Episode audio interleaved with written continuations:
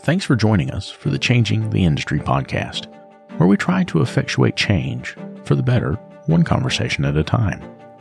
Part of that change is providing help for those that need it. This is why we've partnered with the Institute for Automotive Business Excellence.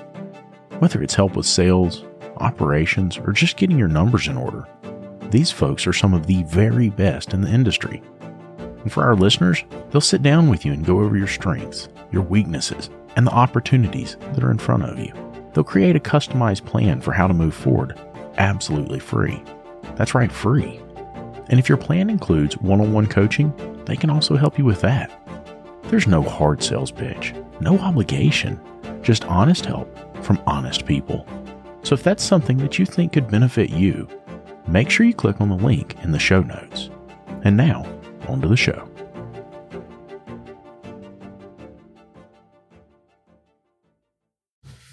What's up? What's going on, man? Not much. Hey, tell us about yourself. Introduce yourself.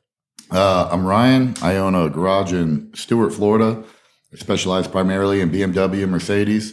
Very cool. uh, I'm sitting here talking to you now. I caught you on Facebook. The yeah. name Changing the Industry kind of caught me. Right. Because uh, I'm in the industry and I hate a lot of things about it. Right, right. Well, so how'd you, how'd you get into it, right? Like, how'd you get into the industry? Um, I, I always loved motorsports, and okay. I went to school for Ducati motorcycles. Okay. And there wasn't really a big market where I was. There yep. was one Ducati shop, okay. um, but you mostly did Japanese mm-hmm. sport bikes. Um, I ended up having my own automotive detail business, and I did more okay. highline cars, and I met an individual that did B M W, Mercedes specialty work, and as we kind of became friends and I was yeah. cleaning his cars, he said, you know, you, you have a knack for this. Have you ever thought about working on cars? And at the time, I was like, no, no, no. Um, two thousand seven, the economy took a turn, yeah. and I literally slow, transitioned perfectly out of my detail business right, and into mechanicking. That's awesome. So, man. And I never was into B M W and Mercedes, right. right? I was a younger kid, being an American. It was all Chevy stuff. I yeah, liked of the course. Sport bike aspect, but... um Yeah, and then working on the cars, I fell in love with the cars, and that's how right. I got sucked in. Dude, that's awesome. Yeah. So, and and you you're like active on social media in a really unique way, right? Like, I'm seeing all your posts and all the stuff you put out there for the shop and the other pictures, man. A little bit, yeah. yeah. I don't do much, but yeah. Well, I mean, just saying, like, the pictures that you put out there are very unique and they draw people in. How big is the shop? What what kind of size oh, is the shop? Oh, very small. It's about twenty-seven hundred square foot. Three okay. bays inside, one bay outside. Nice. Yeah. Nice. Very so cool. it um. You know, about changing the industry, right? Yeah, of course. When you have a, the opportunity to have a shop like this, yeah, um, you can make it not like the industry. Right. So I don't have to, I don't count. I look at hours. I'm a yeah. businessman and owner, right. but I'm a mechanic first and foremost, right? Right. And my business has always been providing the service. Yeah. Not trying to give a discount rate or some gimmick to get somebody in the door. Right. Right. right. So that's what I expect out of my guys. So there's no such thing as flat rate. You're yeah. going to have to do work hours, obviously. Yeah, obviously. Yeah. But the quality has to be there. We don't have time to do it twice. Keep the same customers to ones and learn new personalities and new people every day. Right. You keep your core base, and it, it turns out you're a lot happier in life. Yeah. Then you can pay your guys salary, paid holidays, paid vacations, work right. Monday through Friday, and actually have a normal job. Right. Not have to take up your weekends, not have to not go on vacations with your family. Um, I don't believe mechanics should have to pay for anything. Right. Um, besides their shoes and their pants. Yeah, there you go. There you I, go. It's, it's hard to buy those for them, right? Like, yeah, well, you know, but I besides that, pants. all I buy, I buy all tools are provided at my shop. Right. Anything and everything. Um, if they want something special, uh, you know, most of the guys in a small shop are pretty good and worth it. You yeah. buy them whatever they need to get the job done. Right. Because if I expect you to perform at a certain level, how can I do that without giving you the tools to succeed? Right. Well, and, and like your operation, I've, I've looked on your Facebook profile and stuff like that over the past couple of months, and it, it's very unique, right? Like, it's not like every other shop. The social media doesn't look like every other shop I think that's what, what caught my eye about it, right? Is it seems unique compared to everybody else. It's very personal. Yeah, exactly. There's a lot of exactly. there's a lot of emotion in there, lots of love. Yeah. We're very big into motorsports, motorcycles, four-wheelers, dirt right. bikes. It's not just B M W or Mercedes. You know, we live the lifestyle. Yeah, well, and, and I think that's what's interesting for me is because you a, a lot of guys come into this and they start a business, right? Especially if you were a tech first and then you start a shop.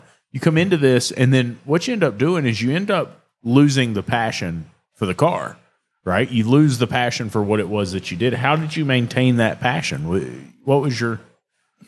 By not following the industry norms. Right. You know, um, I was losing my passion.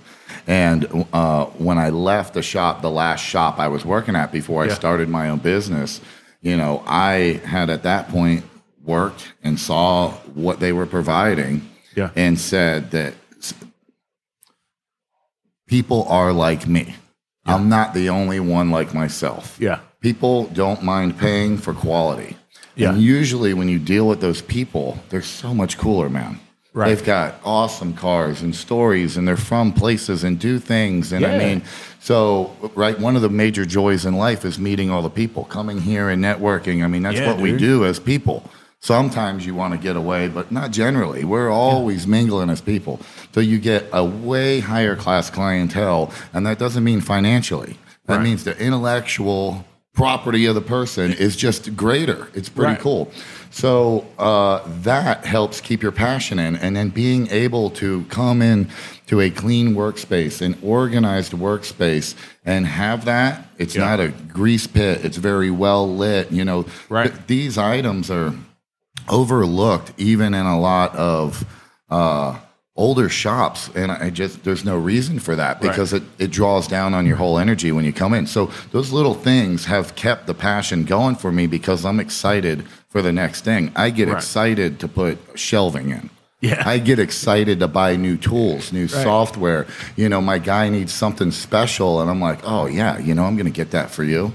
Right. But, yeah, right. It, so isn't it isn't it Becky Witt who always had said the thing, uh, soap, lights, and paint, or something like yeah, that. Yeah, well, like to, yeah. Stick. When I bought my shop, uh, and the, it, the people loved the guy that owned it before me. It was right. one person, Michael McAdams, from nineteen eighty-eight to two thousand twelve when I bought it. Wow. Um, and Lucas and I have been telling you about PartsTech for a while now, and how it gives you access to unlimited parts and tire vendors and direct integration with over thirty-five shop management systems. And now they've just launched a new referral program. All you have to do is open your PartsTech account, go to My Shop, and click on the Rewards tab. There you'll find your referral U R L, which you can share via email, text message, or on your social media. If your referral signs up for a new account and places five orders in the first thirty days, PartsTech will send you a one hundred dollars gift card.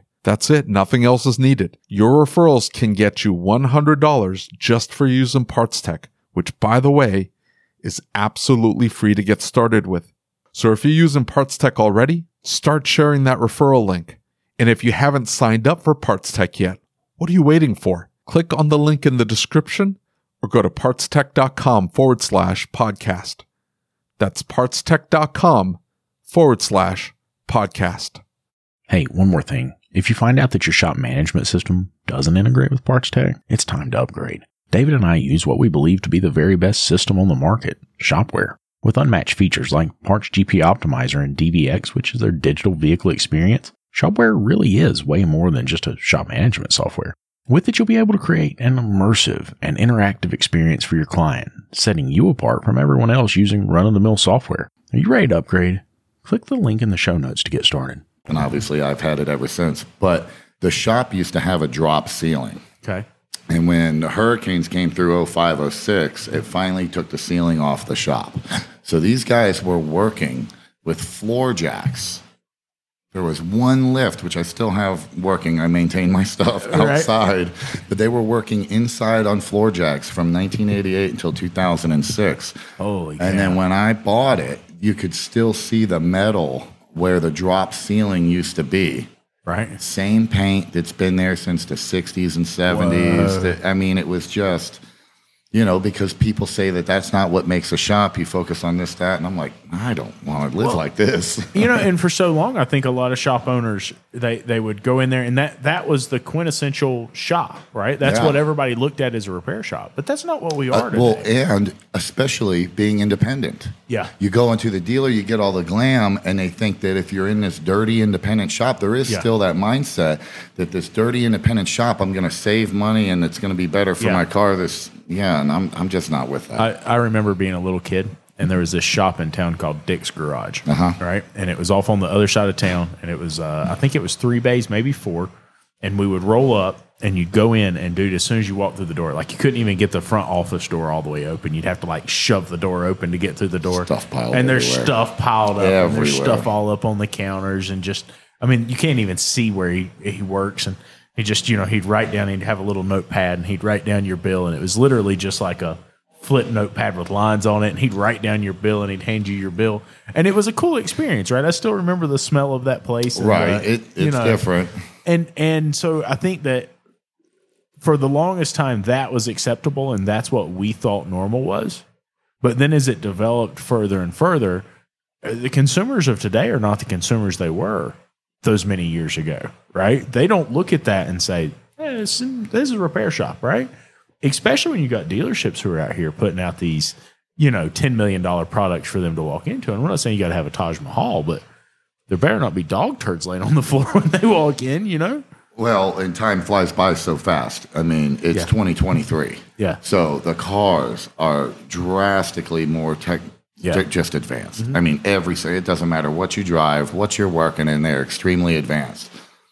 The consumer knows this. Yeah. You know, and we're charging rates now. It's not fifty dollars an hour like it yeah. was years and years ago. Right. Everybody's one hundred fifty dollars, two hundred dollars an hour almost across the United States, no matter where you go. Yeah. Um, it's a lot of money. And when they come in and they're paying somebody that amount yeah. of money, they they want to see that this person is capable Yeah. Of well, completing and they don't, the task. They don't want to get back in their car and have greasy footprints because the nope. shop's got two inches of grease on the floor, and you know that just doesn't work.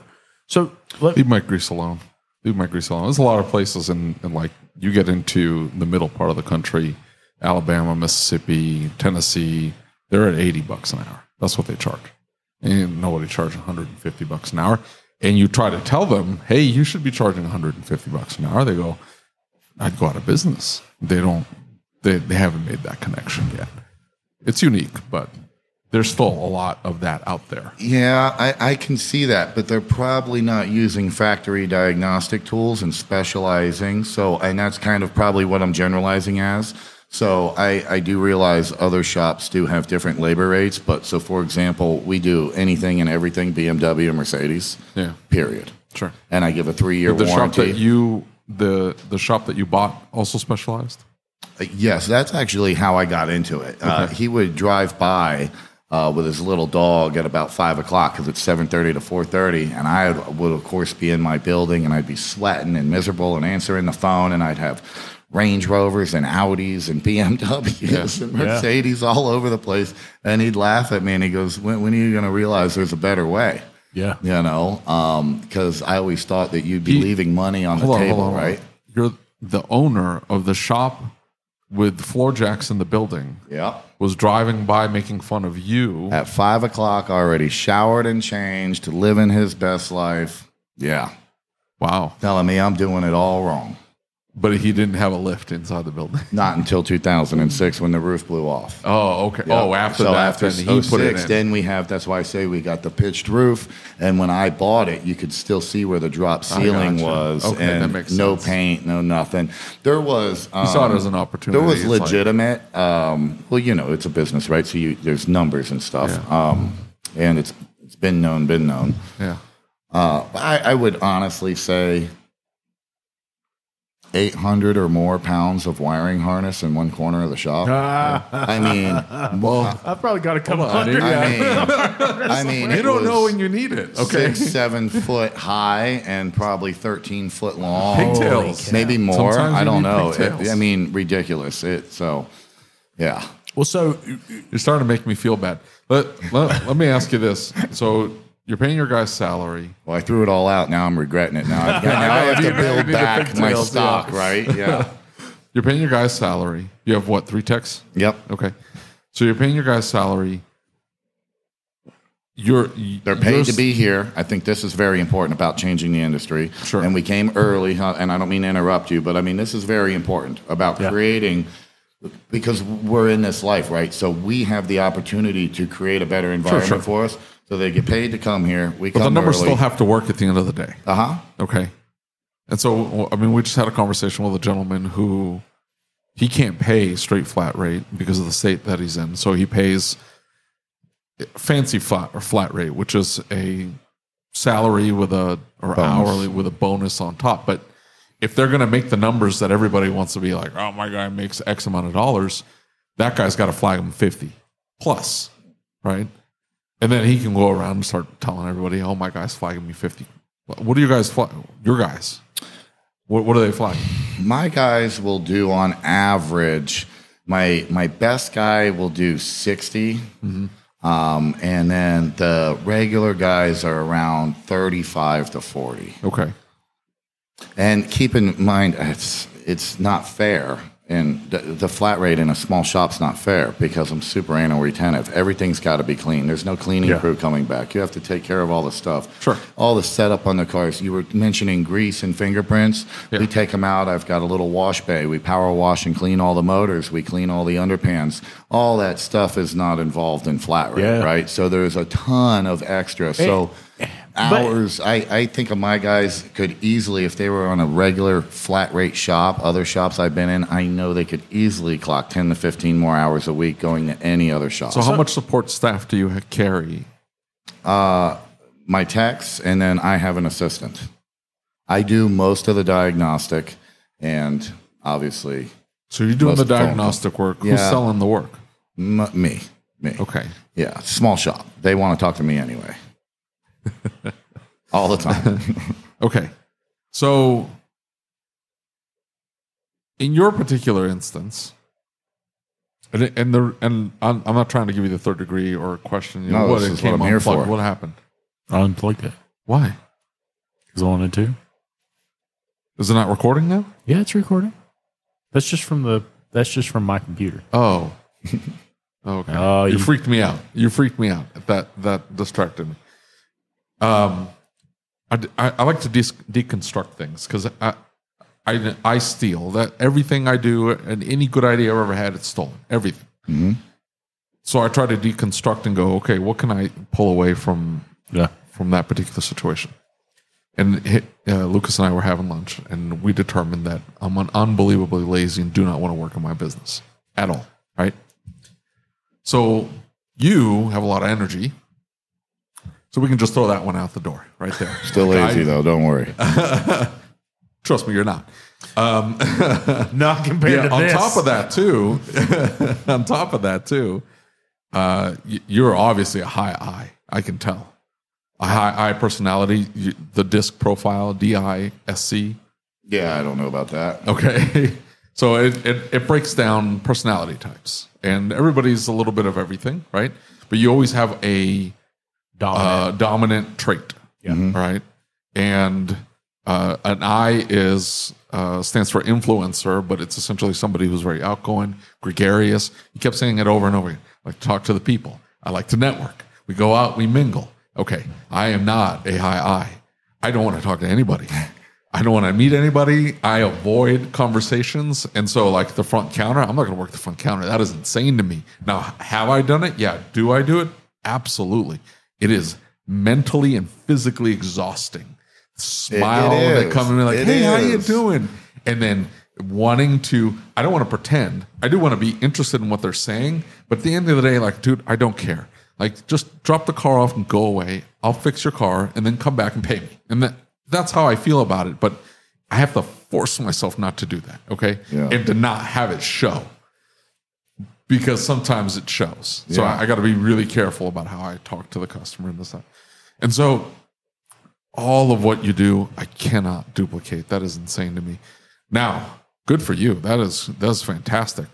The only thing I would challenge you on The only thing I would challenge you on, you guys are very alike, by the way, very alike. Uh, he's also a high I. He is uh-huh. also a high I. And, and he is energized by meeting people. The yeah. more he talks to people, the more energy he gets, and the, you know, where it is draining to me. And I like every, that. That's every little interaction removes energy for me. And at the end of the day, uh, I'm exhausted. Where he could keep going, he just got to talk to more people. So you guys are very much alike. The only thing I would challenge you is what I've done. Uh, so I'm salary as well. I've got three techs. I just lost a tech. So I'm down to three techs. I had four. I have done everything I can in my business to remove me from the business. I don't want my name on it. I don't want to be involved in it. I don't want to know. I, I need I need the, to pay the bills. Mm-hmm. I pay the bills. That's what I do in my shop. I pay the bills. That's it. And the reason why is because I, I one, like, you know, hey, I got to go do the podcast. I'll see you next week. And then I just go. The shop may do well, may not do well, whatever. The shop just runs. Mm-hmm. I don't have to be involved. I don't have to worry about who's selling the work. I don't have to worry about who's talking to the customers. I don't have to worry about who's doing the work. Is the car clean? All, all of that is built into what we do on a daily basis. Mm-hmm. But him and I, we're having this conversation. We're looking at our numbers. Numbers are down a little bit. This month so far, we had a, you know what, why I'm down? I'm down eleven percent right now, sales. I went into the beginning of the month flat, and I entered so far the seventeenth of the month, I'm down eleven percent. And it's because I had a ridiculously good May last year. And I am not keeping up with last year's May. Anyway. But I lost the tech. So it's a little bit of that. Car count's down. But whatever. And and him and I are having this conversation. And I'm like, I don't how are these guys doing it? And I told him it's because they work in their businesses and we don't. I mean, I still work in my shop. He takes random days off. Yeah. He's like, "Hey, I'm going to take Tuesday off," and and I'm on the phone with him when he says that, and I'm like, "What? Do, what do you mean, like Tuesday off?" He's like, "Yeah, like I'm gonna, I'm gonna try to hang out at home." Now, you know, his kids are homeschooled, his wife's at home. Like when he, that means that everybody's in the house together. Yeah, that doesn't happen in my house. If I take a Tuesday off, that's me sitting by myself in my house. My kids are at school. My wife's at work. Oh, I'd be okay. fishing. I'd love to take a Tuesday or Wednesday off. Oh, man. So I'm in a very small coastal town. It was, um, I lost, and people tried to tell me when I bought the business, mm-hmm. um, I merged my shop and Church Street Garage that I bought, right? Yeah. I might have retained five percent of my customers because they didn't want to go from one town over to the next town. They initially did, but yeah, it, but it petered out. Yeah. And, um, I mean, the same thing with, with holding the, because, you know, you buy the blue sky, right? Because that's yeah. the property's only that, and you buy the blue sky, and, you know, it's up to you to what? create that blue sky yeah. every day. Um, and now, over a decade later, I I, I, I don't want to give false numbers, but I would say maybe five to eight percent at most still come to my shop, or, you know, they've yeah. gotten older. So it's... uh. It's it's it's difficult. When I first bought it, where I was getting at in the beginning with this is the type of town we're in. Nobody wanted to talk to me. Yeah. People would talk about retaining customers. This is where I was going with it. They, I had literal people come in when they realized Michael was not there, yeah. and yeah. I was the new owner of the shop. Walk out. Yeah, yep. That was that. Yeah. They they did not like the look of me, however it was, yeah. and it was done, over with. They'd walk out. Now, years later, a lot of people came back because sure. I'm super anal retentive and give the best quality work. So at some point, you're going to need me or the dealer. So yeah. you pick, you know. Um, but it was very, very difficult, and that's kind of how it is now. Um, I just got an assistant again, and I haven't had one for probably two years, but it was really boiling me up. Dealing with all the people, scheduling all the appointments. Um, they, they talk to me a lot, and I'm, I, I explain, I'm pretty technical, and I explain everything in detail to my customers.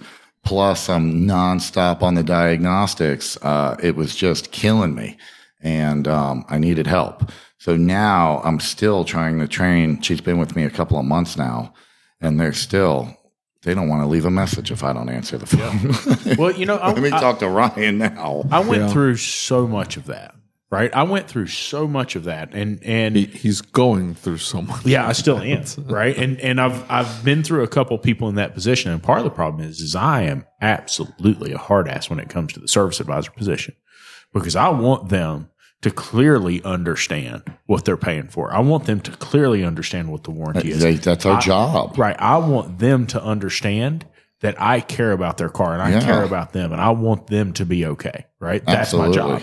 And so I uh, I take it too far, right? There's zero doubt I'm hard to work for in that position. The tech position, I can laugh about because I've made those mistakes. I've screwed that up. We can talk about it and I can fix the car. That's no problem. Fixing a relationship with a client is much harder. And and it feels like it's much more detrimental to me, in my personal opinion. When something goes wrong with a client, I feel it personally. It makes me sick to my stomach, right? It's the same. Exactly everything you said is exactly how. Oh, it's like I said. You yeah. guys are exactly alike. That, Holy I mean, crap. I, I could have just that. said it like that. Anyway, how do we fix this? Because this is not sustainable. Well, here's the thing. It's like. I, but dude, it I, is. We can just do it till we die, man. No, no. Well, that's so terrible. I, I watched David. We, I we, want you to go fishing. I, I know. I, I, I want to. Well, we, we were in Kansas just City. One Wednesday, please. We were in Kansas City, right? And and we we're, we went to David's shop. We're getting ready to go to Vision, and we're riding around, and a client calls David, and and the guy's like, "Hey, so you know, it's got a few oil drips underneath it, and I just wanted to make sure that's okay." And they had had an oil leak or something they were dealing with. And David's like, "Listen, it's fine. I told my technician he washed it. He must not have washed it good, but it's fine. You don't need but to worry about it. It's fine." It but yeah, I got you. Yeah, I mean, he was he was hard ass with the dude, and I'm over here thinking, I was hurt. I was. Have you ever looked up the definition of that uh, word? Do you have any kids? Uh, I have one. Okay. Do you ever put your dad voice on? I mean, dude, like the kids messing around. It's like, hey, it's teenager. now time to yeah, go. Like, exactly. Like, get your shoes on. We're leaving now. You get your dad voice. Mm-hmm. That's what I call it. And yeah, I got the dad voice with the. He was calling me. I was driving around. I want to talk to the guy, and, he, and he's asking me like the same question. And he's like, "Well, I was just worried about the trips." Like, yeah, I.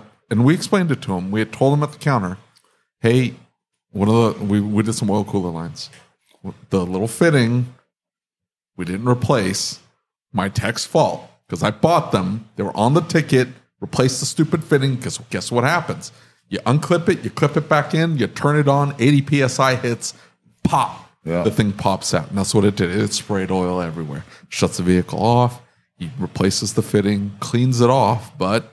You just sprayed eighty P S I engine yeah. all over this truck. Yeah. What do you think is going to happen? It's going to be drips. So we told the guy, "Hey, it's going to be drips on the ground. This is what happened." He's like, "Oh, okay." And then what does he do? Flipping calls me. He's like, "Dude, I just just told, just told, told about you." It. I and I understand that, but but I like I think about my wife. I think about my mom. I think about other people, and I think, you know what? They don't understand, even though I just told them that, mm-hmm. they don't really understand the gravity of the situation. They don't truly understand it like I understand it. It doesn't mean anything for me to, if it's not dripping oil on the ground around my place, I, I know it's out of oil, right? Like, I know that's a problem. But, you know, like my thing is, is that I want to make sure they feel confident. I want to make sure they feel okay about it, right? Because I don't want them to question what we're doing. I want to build a relationship with them where they understand. Lucas has my back. It's okay. He if, if it was a problem, he'd tell me it's a problem, right? Right. And so, you know, and, and I tell and clients. And comes back and you're like, "Oh, man, it's a problem." Right. That's a nightmare. Don't do it. I don't want, I don't want that at all. Trust me. That, so, that's not, I, I get what you're saying. That, and I, I wasn't trying to be rude to the guy. I was being, I, I'd put my dad voice on because the guy was just not I, hearing what I was telling him. I heard the hurt feelings over the phone. Well, I, I mean, he, some customers now are quite tough, and they just need I, to be I told. I know, but I they heard, just need to be told. Some and this guy just already to have told. a I heard relationship in his voice, and no. I heard in his voice the hurt feelings. No, no. I he just got him. dad voiced, and he's like, "Oh, I just got dad voiced." No, okay, I'm just telling okay, you, if you go no back problem. and listen to that call, if you go back and listen to the recorded call. You are you are extracting let's listen to it. way Can we go get too it? much. Can we get the call? I, I feel like the guy probably was hurt. Yeah, I, I mean, dude, he, I'm telling you, I heard the hurt feelings. Like, I heard him. He went down. He, was he pretty turned tough his tone at first, and then yeah, yeah. D- hey, David, I was just wondering about this, and David goes off, and he's like, "Oh, okay, I, I'm sorry, I, I didn't. Okay, okay, all right, all right, okay." Yeah. Right? That's how and I so went. I could hear the hurt feelings on the dude, right? Like, I'm an emotional guy. People hurt my feelings sometimes. I, I can't I, hear it. I understand that. I think you, you, um, I think you, you, you think that if somebody had, if you had said something, you would have hurt the guy's feelings if you had said it the way I did. Or if I had talked to you that way, you would have had your feelings hurt. And so I think you're just mixing all that together.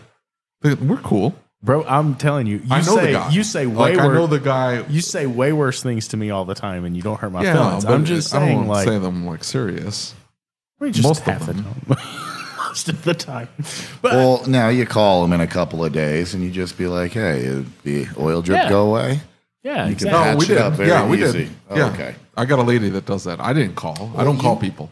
No, I get out of here. You insane? He Are called, you nuts? I'm not calling people. Go. Ugh. I can feel that in just in the pit on my stomach. I got to make that phone call. Are you oh, kidding me? Man. We have this uh, Mexican restaurant mm-hmm. my kids love, absolutely love. It's awful food, but whatever. My kids absolutely love it. My wife likes it too. They have this thing on the menu. It's like tequila lime chicken. It's what my wife likes. Every time we go there, she gets the tequila. Yeah. It's not on the menu anymore.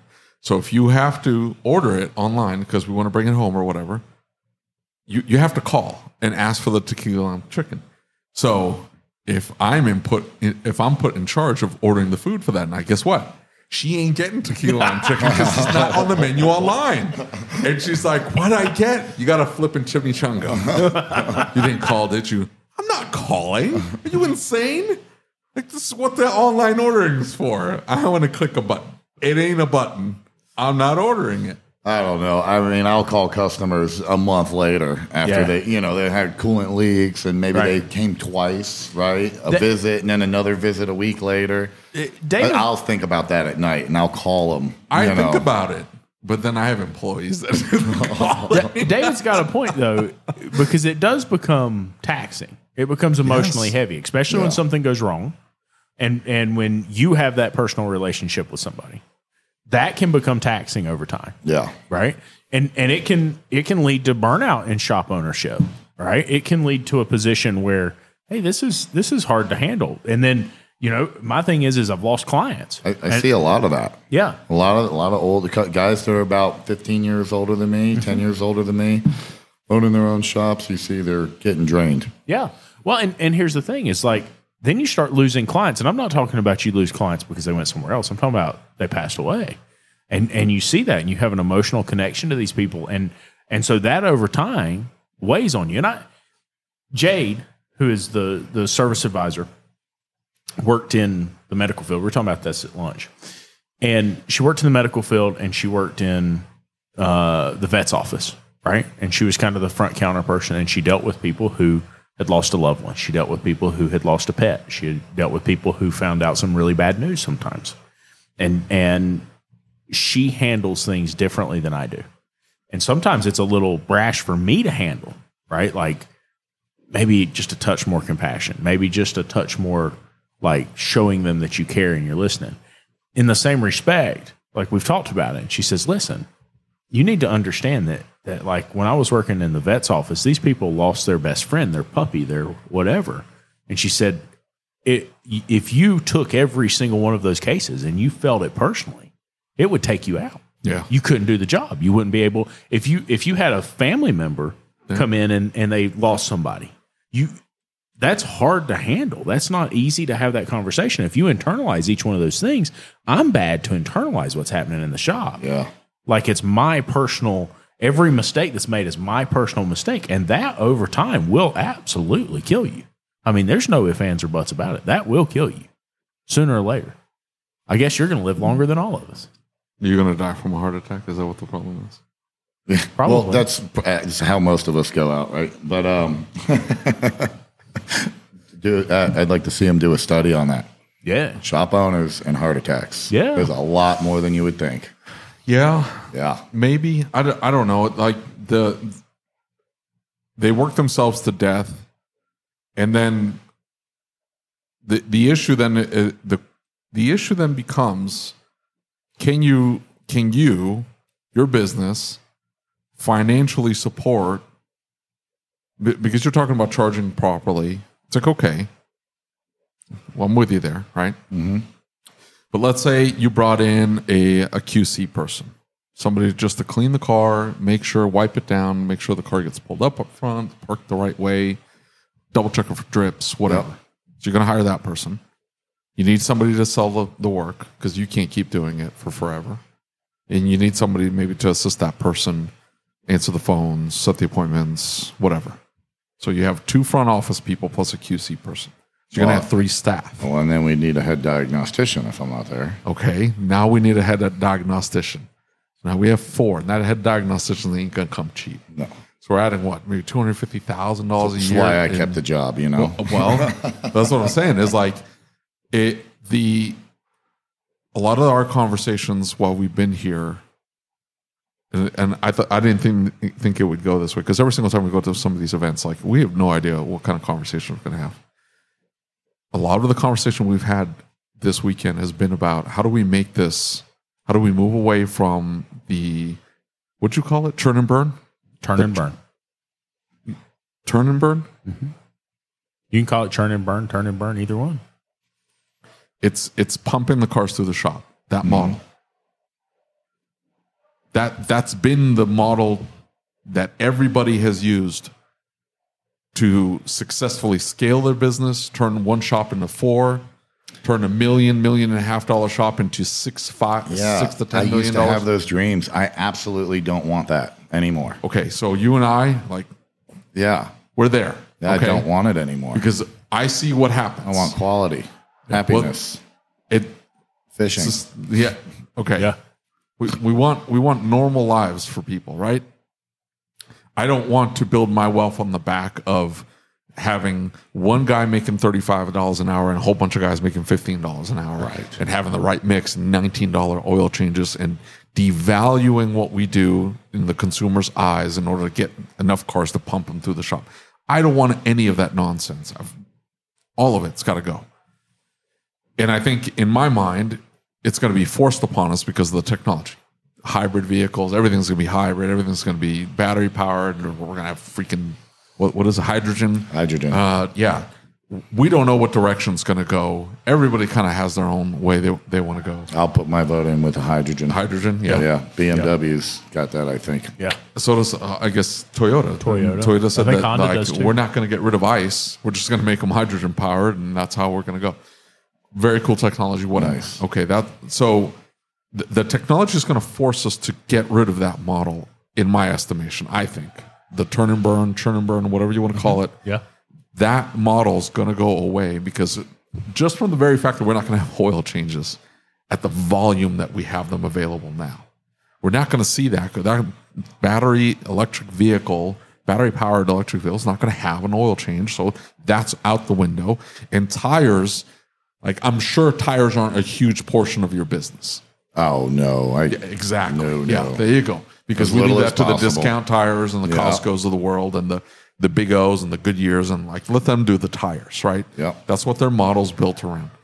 So we're going to be fighting over the suspension work, whatever, right? But a lot of it is going to be diagnostic work. A lot of it's going to be like maintenance to the hybrid system, maintenance to the systems, like the braking system. It's going to be maintenance on that, not necessarily a brake job or whatever. So that, that turn and burn model is going to go away.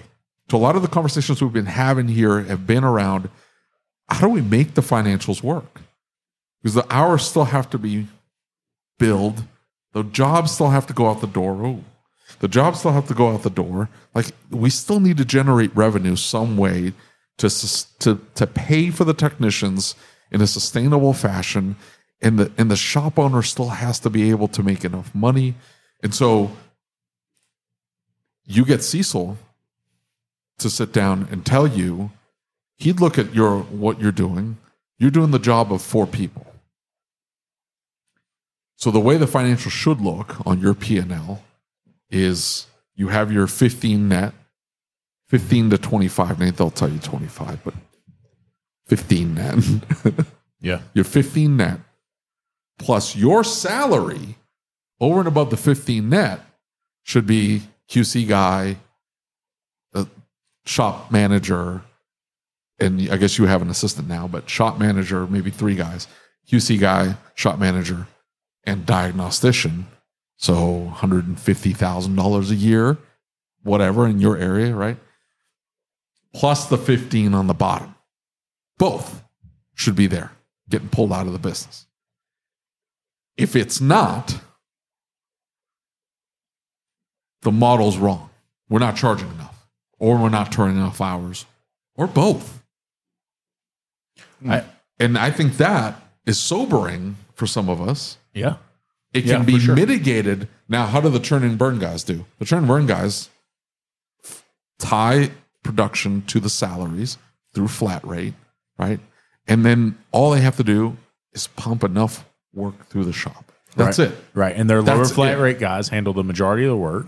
Their their one diagnostician handles all the diag work. And their tire guy handles like the tire to get the G P per hour. Either. It's yeah. a, the guy's a, he can and, handle check engine lights and sense three wire sensors, but he's not doing like hardcore. Right. Well, so yeah. so I've long thought that that it's likely the issue is is that, you know, we've talked about not charging enough, and, and coaches always say, raise your rates, raise your rates, raise your rates, right? That whole big thing went around for so long. I don't think we're charging enough hours for the work that we do. I think that we have to think about charging more time for the work that we do, and then we have to charge more per hour do for we that double month. Up? I was talking to Bill Adams on the way home to, or on the way back to yeah. his hotel, and he was telling me, like, certain years, he gets to a certain year, he doubles. Yeah. If it's from this year to this year, it's like, you know, thirty percent mark. Like, I think I'm at a, one, a thirty percent multiplier. Oh, yeah, I was labor. always taught if a vehicle is ten, twelve years old or older, by the first guy that got me into European repair, he would mark up the hours a minimum of twenty percent, if not more. Because, so we're at thirty. Yeah. So it's a one point three well, multiplier. Yeah, but across the board, this guy's doing double. Double! I, on a ten-year-old vehicle. That made you nervous. I could tell. Yeah, ten-year-old big. It's See, hard like, to think I mean, because now you're He's thinking like, of two thousand thirteen. I mean, that's right, like, but that doesn't feel old to us because right. we've doesn't been working feel on old. Them since yeah. twenty thirteen. You ever seen the meme that, like, what I think of a ten-year-old car, yeah. and they see the nineteen ninety-two Cam- Camry, but it's actually a twenty thirteen like yeah. Altima. It's yeah. like, that's a new car. No, right. that's a ten-year-old car. No, right? Well, I work on them like they're new, right? And and so that's a valid point. That's a.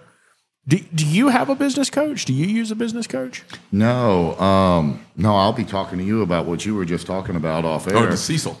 Uh, no, what so we were talking about. Of him. So I don't have any business management. Yeah. I, I have nothing uh, professional. I've never had a business coach.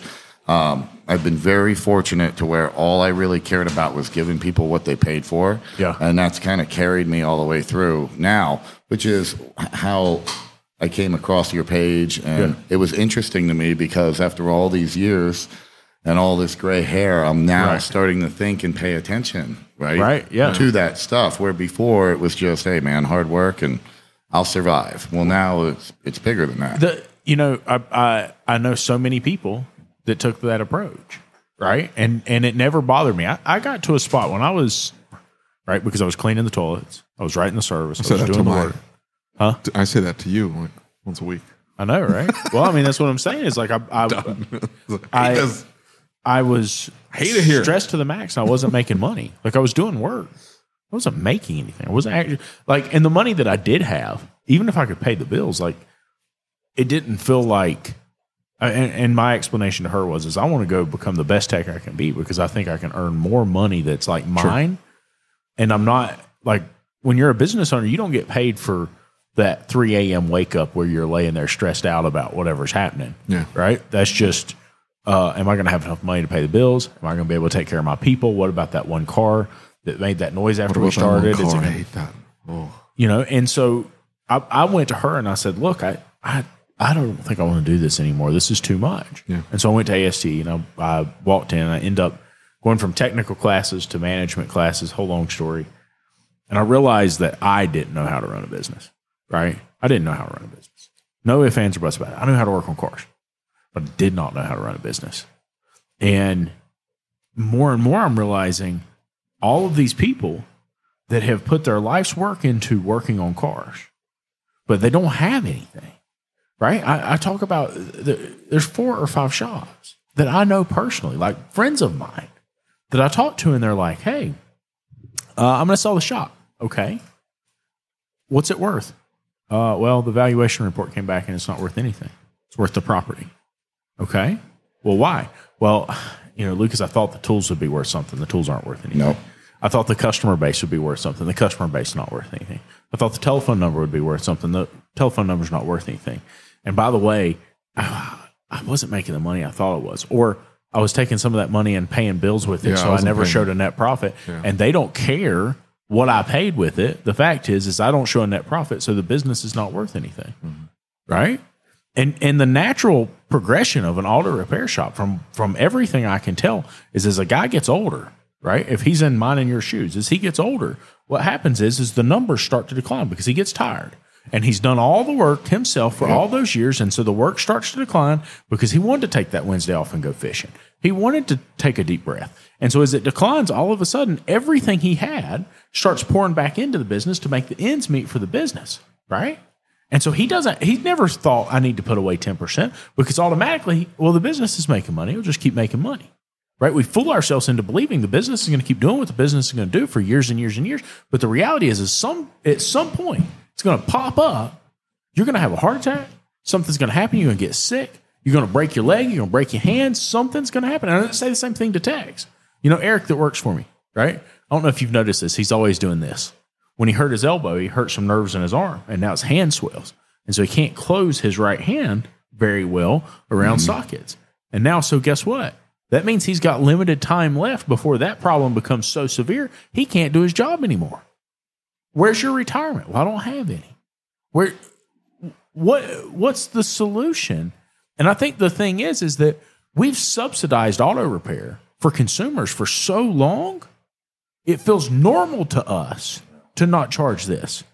But, but the rest of the trades and other professions are saying, hey, I, you know, I hate to tell you, you're talking about that plumber, and I, that's in California, right? I hate to say, use that as an example, but my electric, I hate the whole plumber thing is. I, My attorney's two hundred seventy-five dollars an hour. My, okay, my, but that guy spent two hundred thousand dollars to go through school. I understand that. But okay, I'm saying... Let, whoa, whoa. I've got more than that in hand tools. Yeah. but but my point is, is my electrician right? charges two hundred and some dollars an hour. A lot of hand my, tools. my, Maybe in scanners, too. No. And, it, you know...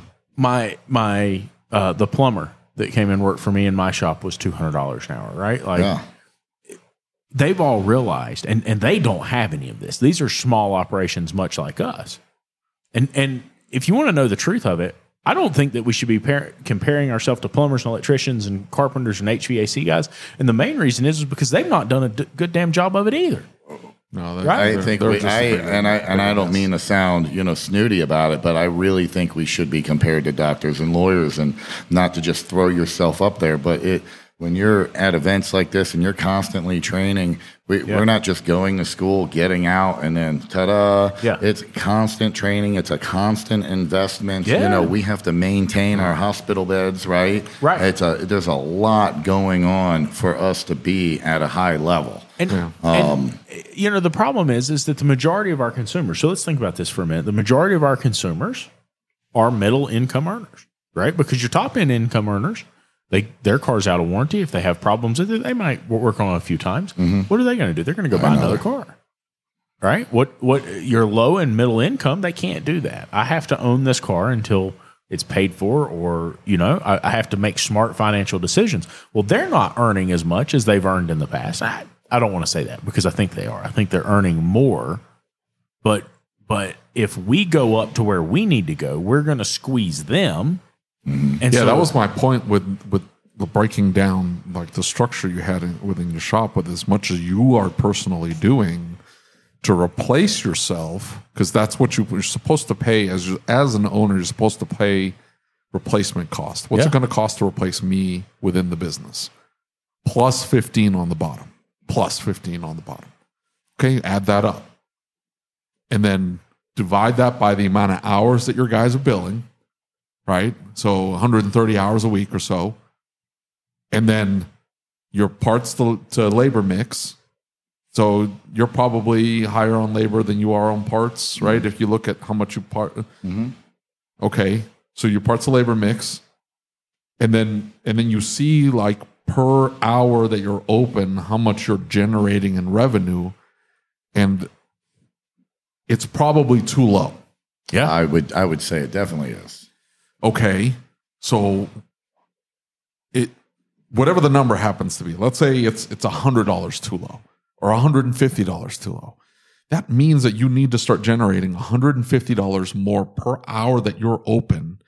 Okay, how's that going to break down on what that's going to, what's that going to look like on the ticket?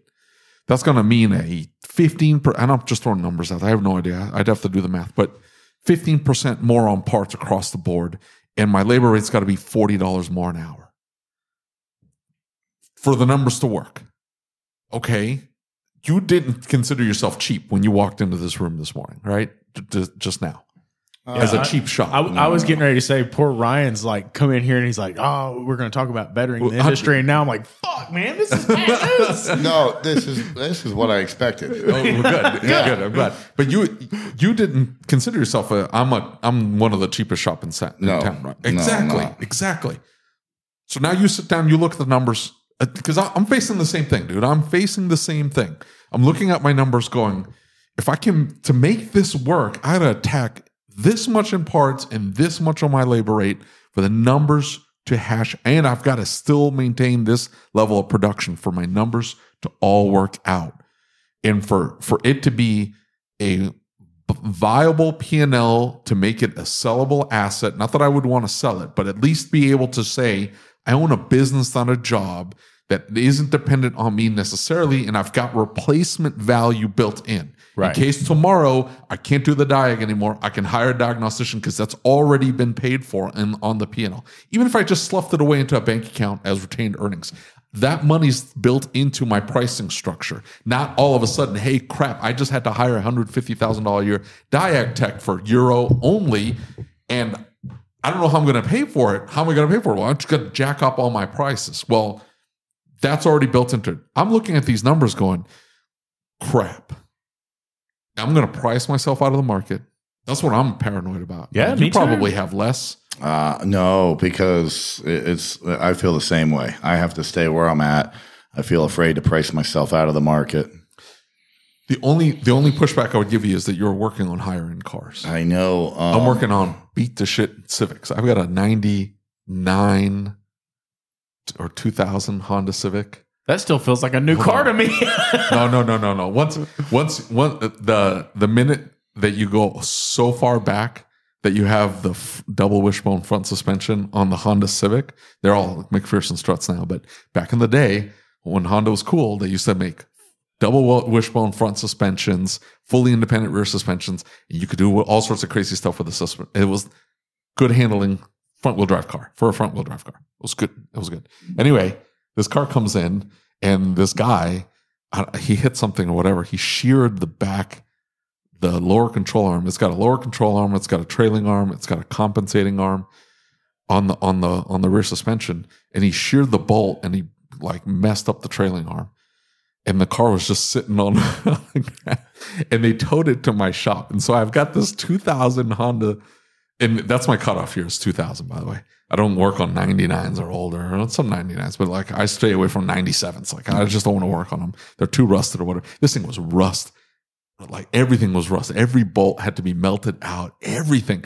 And the trailing arm's just not available. I had to get one used out of a junkyard, disassemble it, replace all the rubber bushings. Anyway, oh, it's sitting man. in my shop. So I'm working on that.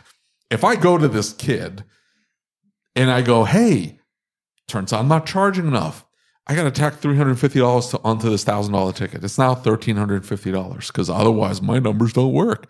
That guy's going to go like, look at me cross-eyed. Like, dude, you're already charging me one thousand dollars. It's a two thousand Honda Civic. Like, right, and, I only got so much wiggle room. And, and when Where you're working on a seventeen B M W five Series, it's like, hey, that was a one hundred thousand dollars car.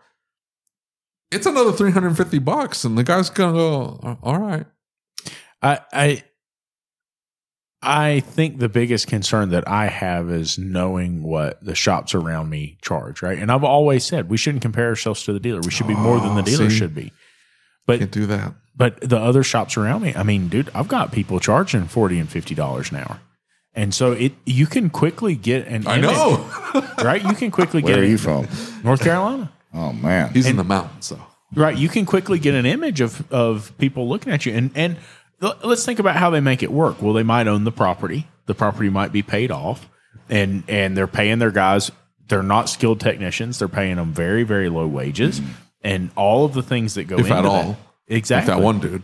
Yeah. He wasn't even paying those people. Right. Well, and so they, they run really low labor rates and they stuff their pocket with what they can get. And so it, it doesn't compare to the service and the product that we offer. But at some point, right, like because a consumer, think about all these news reports you see. They go to the news and they say, hey, this guy tried to rip me off. And the news goes to three other places. And those three other places say, yeah, they said they'd do that for eighty dollars. We talk about it all the time. They didn't see the car. How can they make an estimate for that? They have yeah. no clue what that's going to be. And then all of a sudden they're saying, well, why are you charging twelve hundred dollars? Well, because it was rusty and because it did need this and because it did need that. But it doesn't matter. At that point, you've got the name of, hey, we did this. Yeah. That, right? I will push back to you and say you have a Taj Mahal building. Mm-hmm. And you don't roll up to his building and think, yeah, I'm going to pay forty dollars an hour here. Yeah. You don't. Right. Okay. So I don't have a Taj Mahal building. I'm working on two thousand Honda Civics. What the hell do I do? I don't. You got to stop working on those cars. So, all right. I, I mean, that's the facts. And so uh, when I was younger uh, and I got in at the B M W and Mercedes, the guy's name was Steve Ash. Mm-hmm. And um, I told you I like old muscle cars then. I'm a young yeah. kid, right? Yeah. Okay. Um, and he pointed down to the transmission shop. Yeah. And he said, look at that. I said, I'm looking. I mean, that place had cars everywhere. Yeah. Cars everywhere. So much transmission fluid on the concrete floor. It was coming up after you mopped it. Yeah. yeah. And I thought, I said, that guy's making money.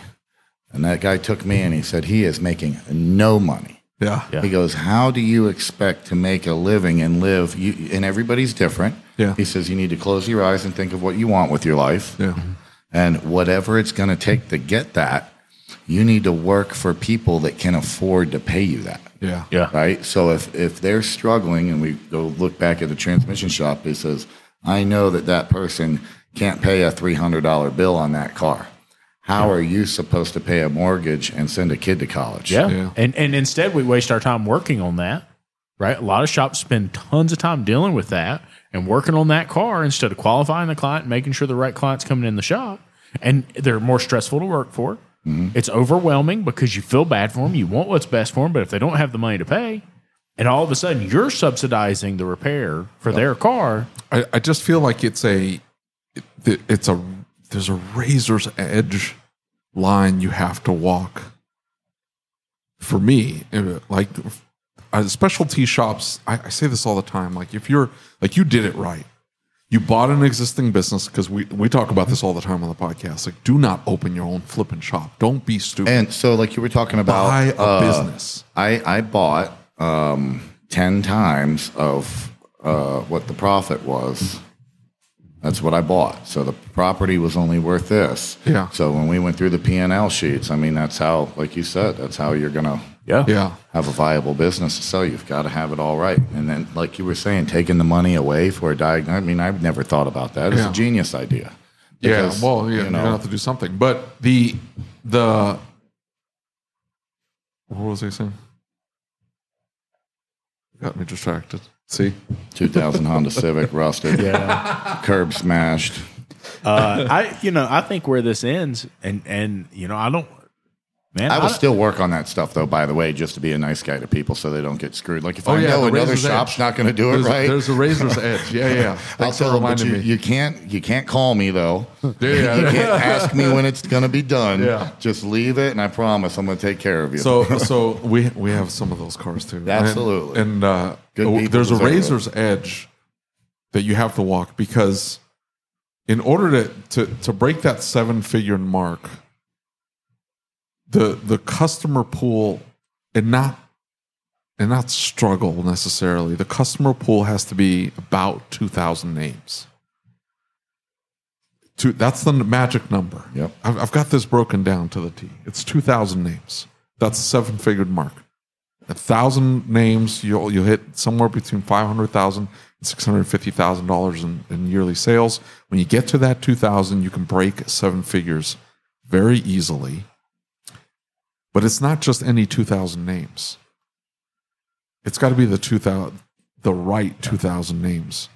And so it is a struggle and a fight, it, especially in my area. Like, I'm surrounded by shops. Where are you at again? I'm in Kansas City. Okay. I am surrounded. There's probably thirty shops within a mile of your shop. Within a mile radius. That's really? probably right. We're close to yeah. thirty. It's it's bad. Again, don't don't don't start. Don't go open a shop. Like, buy a business that's been there for a minute and you've gotten a name and stuff. Yeah. Anyway, if you want two thousand names. Okay, so I'm starting from ground zero. I've got zero names on my customer list. I need to start acquiring customers as quickly as possible and try to get to that two thousand name as fast as possible. Now that I've gotten past that two thousand, it's like, well, now I got to start knocking names off.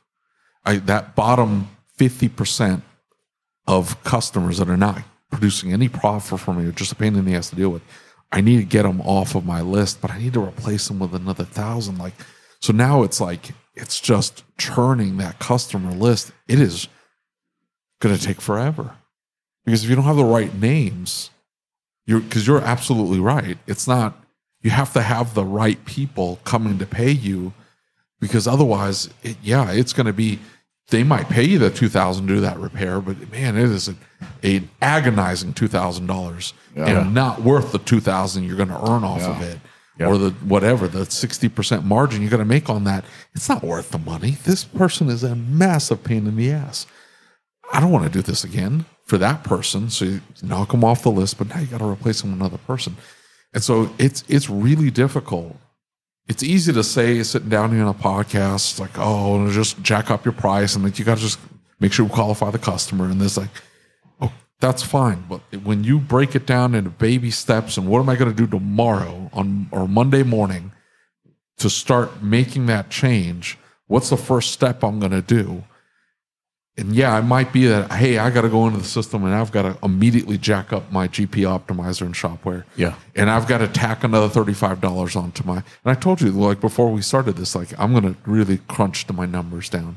Yeah. Because this I is depressing yeah. as A F for me to realize that the, the, the numbers, even if I don't have that person hired, I've got to be able to pay for them. I've got to have that in retained earnings.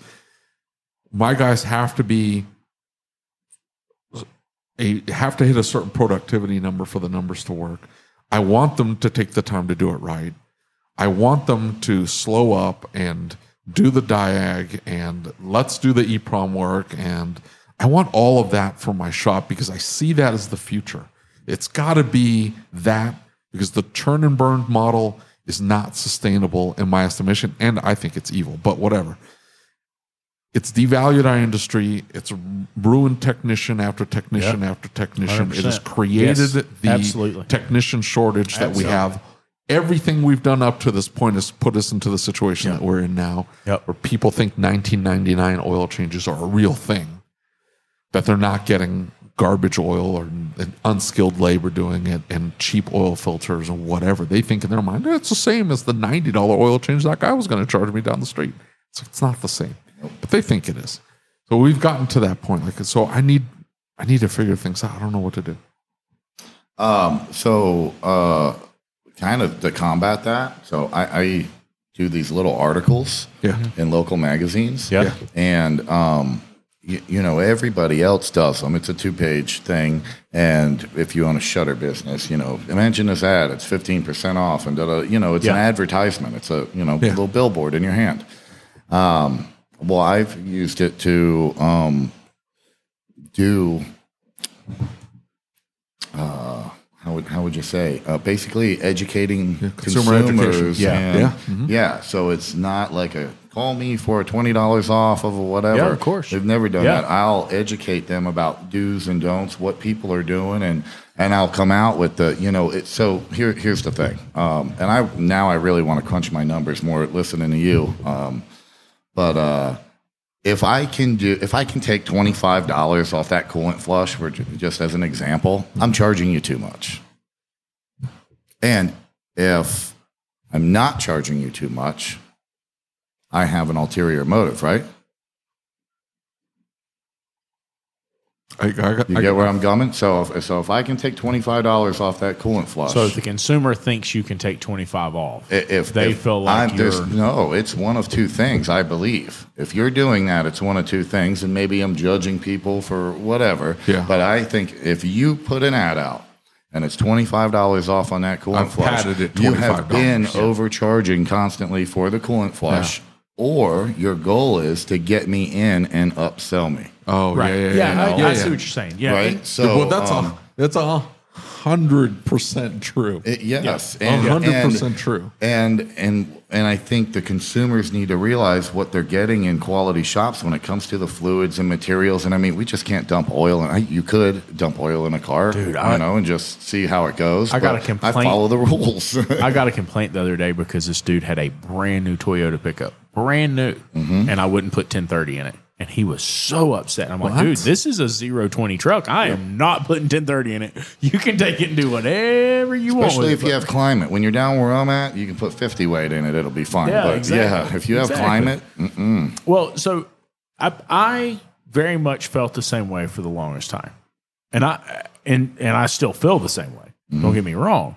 However, when I went from three bays to ten bays. And all of a sudden, I have to fill ten bays instead of three bays. That's a whole different proposition. It makes you nervous. Yeah. Right. Because now, like, you've got to grow your client base. Now you've got to get more people in there. And you've got to make sure the marketing you've got is effective. You like, it's it's a much more detrimental thing when you have a slow week and you've got a big facility. And so it, I, I can see I, why a lot of people I got a would, second space. And bought Dude, equipment. Dude, that's listen, listen, listen, honey, honey, honey, I, honey. Whatever you're about to tell me, I told you about the stupid building also. Just so you know, like, why not just stay where, where you're at? Like, you're killing it right now. Yeah, but but but but I'm gonna have a podcast room and cat six ten gigabyte internet in every connection. I, I think what? I'm farther away from standing on the corner in a mini skirt than you are. That is true. You are. I mean, I'm going to shake that ass. He's hoping people will pay him to go back in. Uh, uh, that's the idea. But all right. Your luck's kind of like mine. Somebody's not going to pay you. Yeah, it's like, I'll take it. Whoa, whoa, whoa. That's not what I signed up for. Thank you for listening to the Changing the Industry podcast. If you enjoyed the show, do us a favor and leave us a review on your favorite podcast player. And don't forget to set it to automatically download the latest episode. Our efforts with this podcast, the YouTube channel, and the Facebook group wouldn't be possible without the support of our awesome sponsors. So please take a moment, check them out by clicking on the links in the show notes.